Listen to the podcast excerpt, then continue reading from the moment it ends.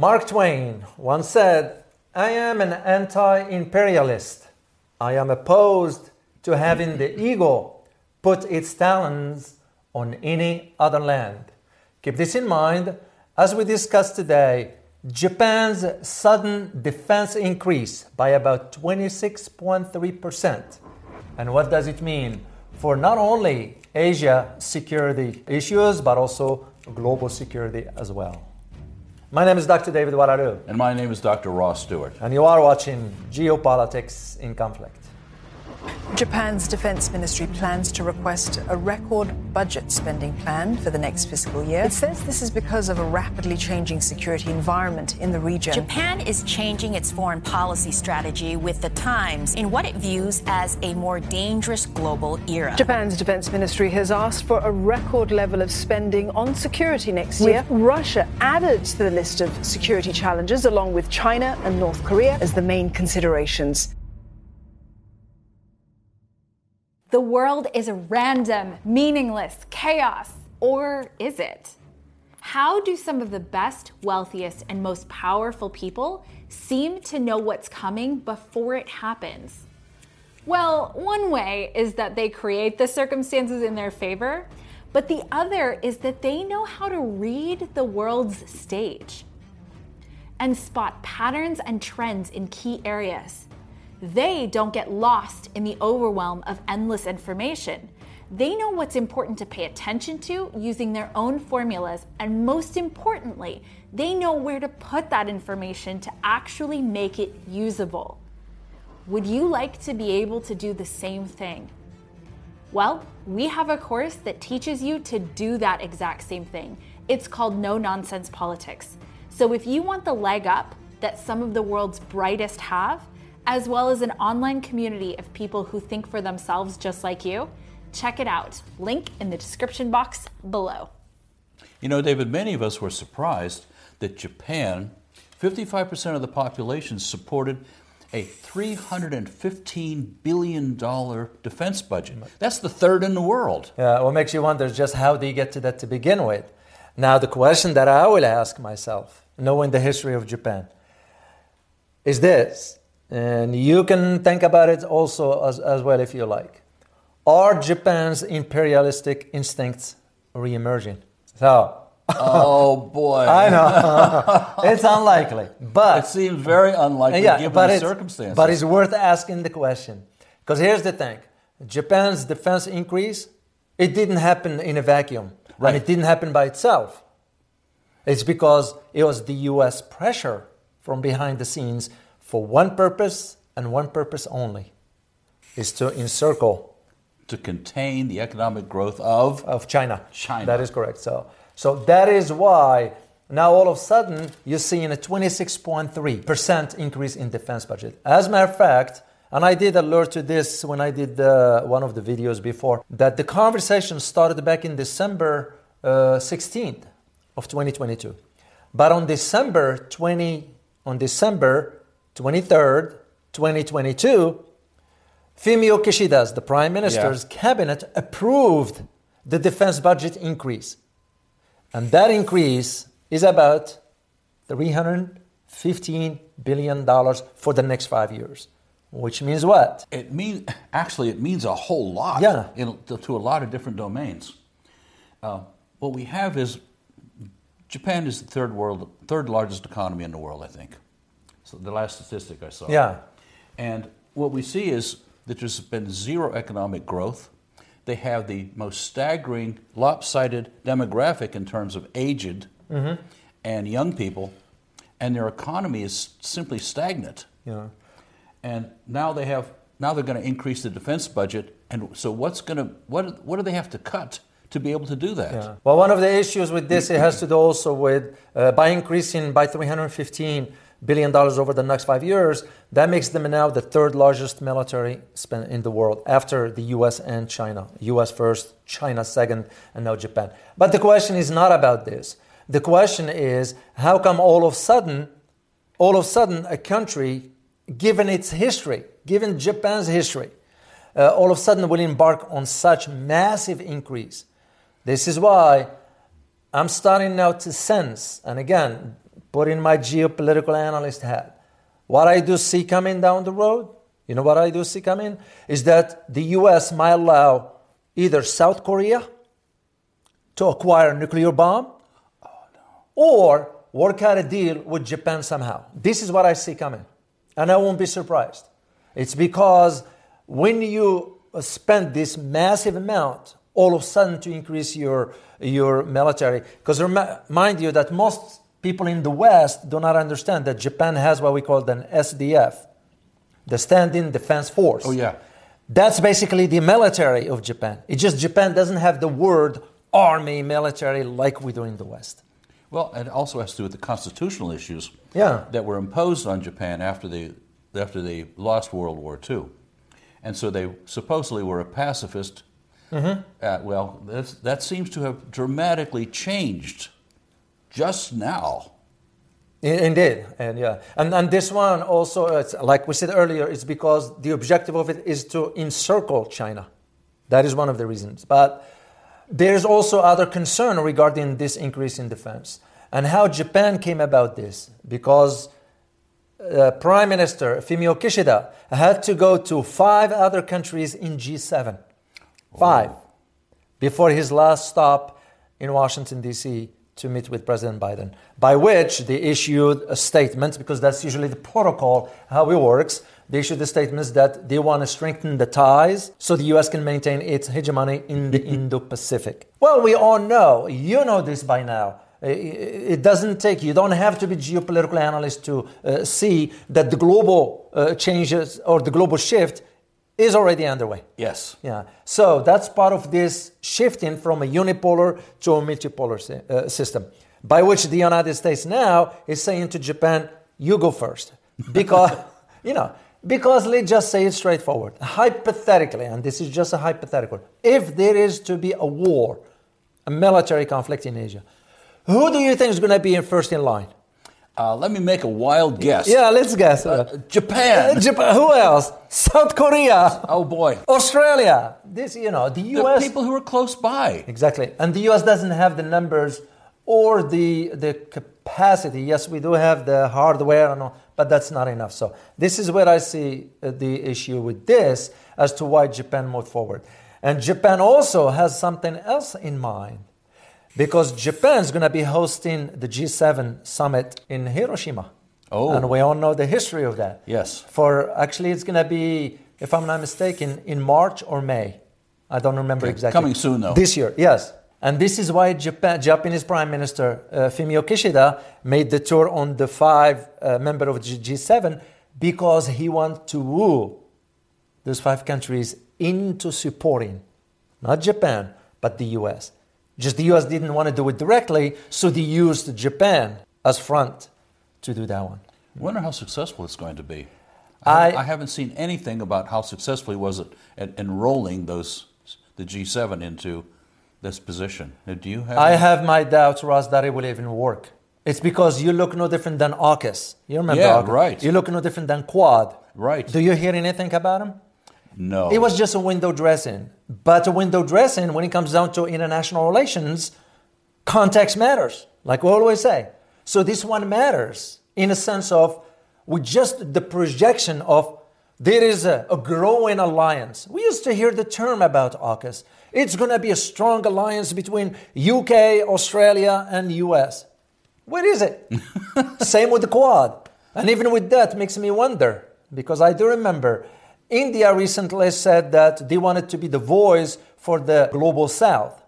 Well, how can they be the voice for global south when they are they have one foot in Quad? Yeah. so you can't be playing both sides. I understand I understand the strategic interest of a country to be thinking well, we are on both sides of the fence. And they seem to take pride in that. They say it publicly. Well, that's not good because that's going to put a question mark on your credibility. Yes. You know, it's like in any issue for us to talk, uh, like when we say, uh, well, truth matters. Yeah, you can't be wishy washy about it. You're either being truthful or not at all. You can't be one day this way, another day is that way. Well, same thing what India seems to be doing. So they are on the quad, but at the same time wanted to be the voice for the, the global south. That doesn't work. Second, there will be no comparison between them and China, economically speaking. So, India, we need to address its domestic issues. Yeah. They got a major ethnic tensions. Oh, Yeah, you talk about major. exactly. And they got the poverty, they got the lack of infrastructure. And when I say infrastructure, I'm not referring to bridges and ports, I'm referring to telecommunication infrastructure, financial infrastructure, energy infrastructure, till India address those issues first before they play a role on the global stage. In the case of Japan, and this is where it's going to be the dilemma for Japan. And the dilemma that I see coming soon is that by the time, within two or three months, the population in Japan is not going to be happy about all this. Because their argument is going to be why is the government spending billions on defense when we have domestic issues? And the, the domestic issues are not going to go away. That the one, the, the demographic one, is actually an ongoing tragedy. They have the highest percentage of elderly retired people in the world Wow. compared to the working young people who are not being replaced. Yeah, this is no different than Canada, No different from Canada. Germany, uh, I think Italy, France to a degree, Portugal, Spain, to my knowledge, Scandinavians, some of them, Sweden, for example. Let's include Russia. Russia also. Yes, you're absolutely correct. And one of the things that Japan has been noted for is they don't like immigrants.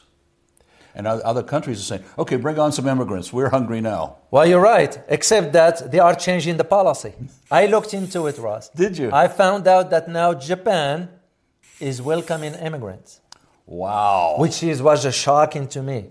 Well, it's no different than what Germany is doing. Oh, yeah. Why do you think Germany is allowing immigrants? Because they care for the immigrants? No. It's because the population is aging. So, so what you're going to be seeing basically in Japan is the demonstrations will be taking place against the government's decision because their argument is going to be why are we spending money on defense when we have issues to deal with? And it's rightly so. It's no different than what we have here in America. Oh, yeah. Except for us, some of us Americans have no clue what's going on, sadly.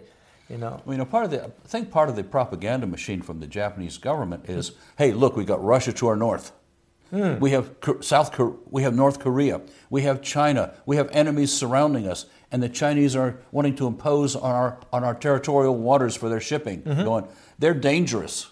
Going, Yeah. as opposed to maybe there's a way to talk to all these people and get along. Well, exactly. It's like what Philippines just did with China. Remember when we, Oh, yeah. and we Oh, talked yeah. about this Yeah. one at some point when the president of Philippines, Marcos Jr., went to China and received the red carpet treatment. I can see the smart move on part of China, but also the smart move on part of Philippines. Yeah. Because Philippines is one of those countries that is also it's almost similar to Japan because Philippines falls under the protection of the US militarily. Yeah. And we have bases in Philippines and so forth. It's a former colony. Yeah. What do you expect? But Philippines was thinking in terms will it make more sense for us to resolve the issues with China in a friendly manner than turning to the guns and so forth? That, that's, that's what I believe why President of Philippines went to China. There's a joke that I, that I have for many years about Yeah. people sin. One of the main pe- sins that people do is they, they're rational. They think well. They're going, hold it, how could that be a sin? How could that be something to be condemned and wrong? But here we're seeing irrational, at least in my own opinion, irrational behavior. Well, in, in the case of Japan, because here's the thing when you start to think about, uh, when you usually deal with geopolitics, you think about all the possibilities that could uh, emanate or it could emerge from one particular issue, whatever that issue might be. In the case of Japan, so once again, if I am to put my geopolitical Yeah. analyst hat, you know what I see? I see that Japan is placing itself as a target because by increasing defense, they are putting themselves as a target because if there is any conflict in the region, Japan will be targeted. What is the popular phrase going around now about, we will fight this war with Russia to the very last Ukrainian? Well, that will be the same on Japan. We'll, fi- we'll conflict, we'll wage this conflict with China to the very last Japanese. Japanese. Oh Yeah, I won't be God. surprised, Ross. I won't be surprised. there is another issue while I'm thinking about it before I forget. Uh, could this be also an indication for what lies ahead as far as the upcoming presidential elections in Taiwan. We don't call them presidential because, you know, Yeah. we call it presidential because that's the how it is known in the West. Right. You know, it's almost like for us with uh, another state here. Yeah. Well, we don't call the governor a president. We call Right. him the governor. So, but in any event, uh, so I'm thinking, could this has to do with the upcoming those elections in 2024? It certainly seems that an interesting correlation Well, because Japan did mention that they will come to the, to the aid. If China Yes. invades, they will come to the aid of Taiwan. yeah, Even if the Taiwanese people don't want it. yeah. And there seem to be more and more indications that they do not want a war with mainland China. Yeah. Matter of fact, reunification might be forthcoming. I did find one thing about Tsai that Yeah. uh, some of her ancestors are from Japan. Oh, wow. It goes way back. Now, I can't confirm that, by the way, just to let you know, but at least what I found, it, it's tied to Japan.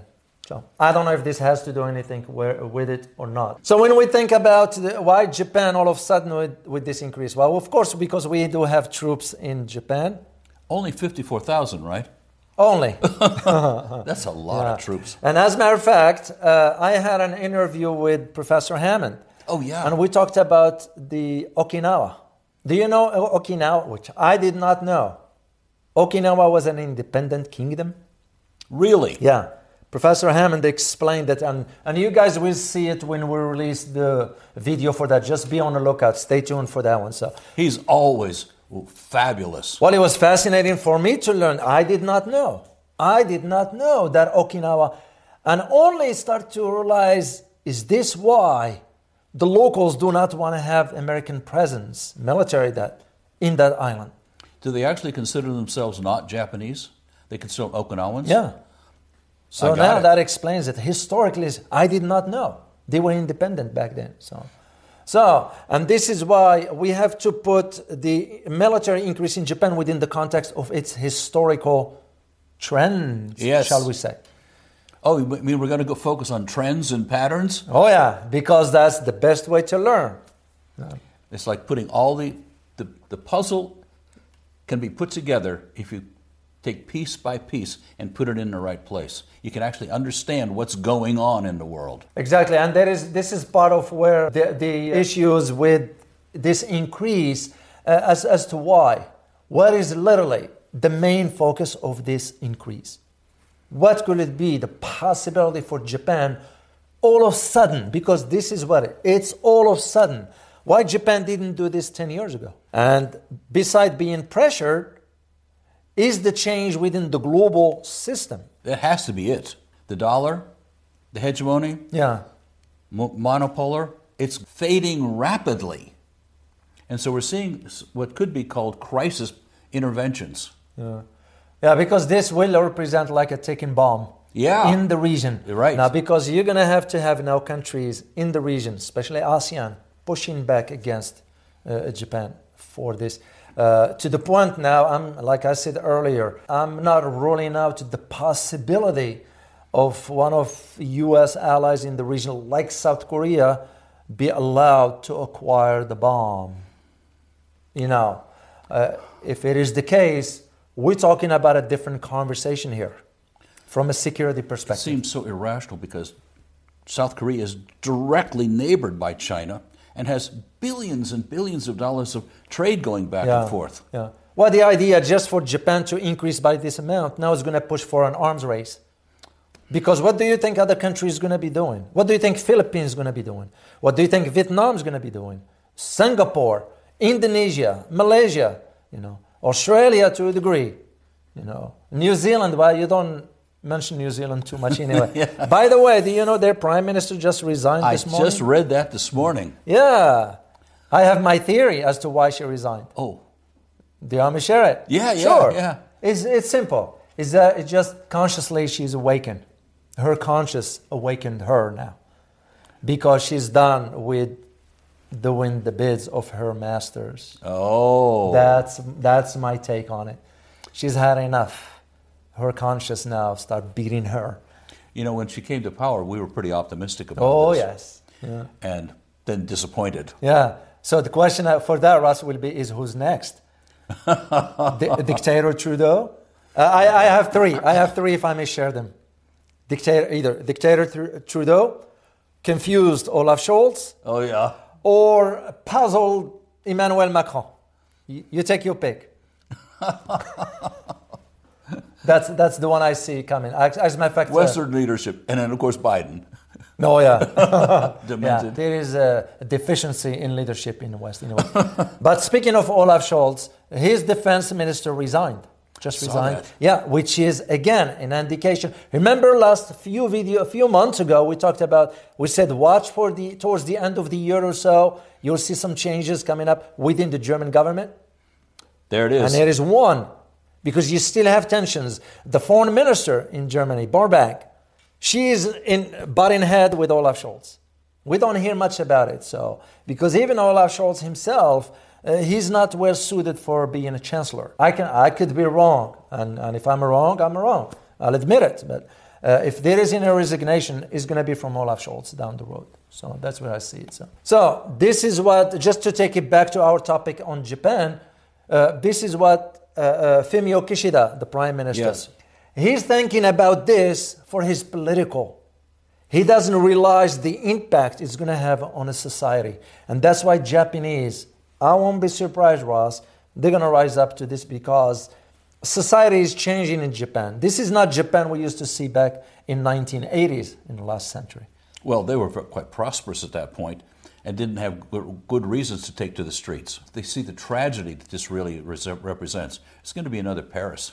Yeah, it's, it's going to be major. So, and this is why we wanted to come and share this with you, just to put things in perspective, because you need to sort of see the big picture. Uh, again, like we always say, those things don't happen in a vacuum.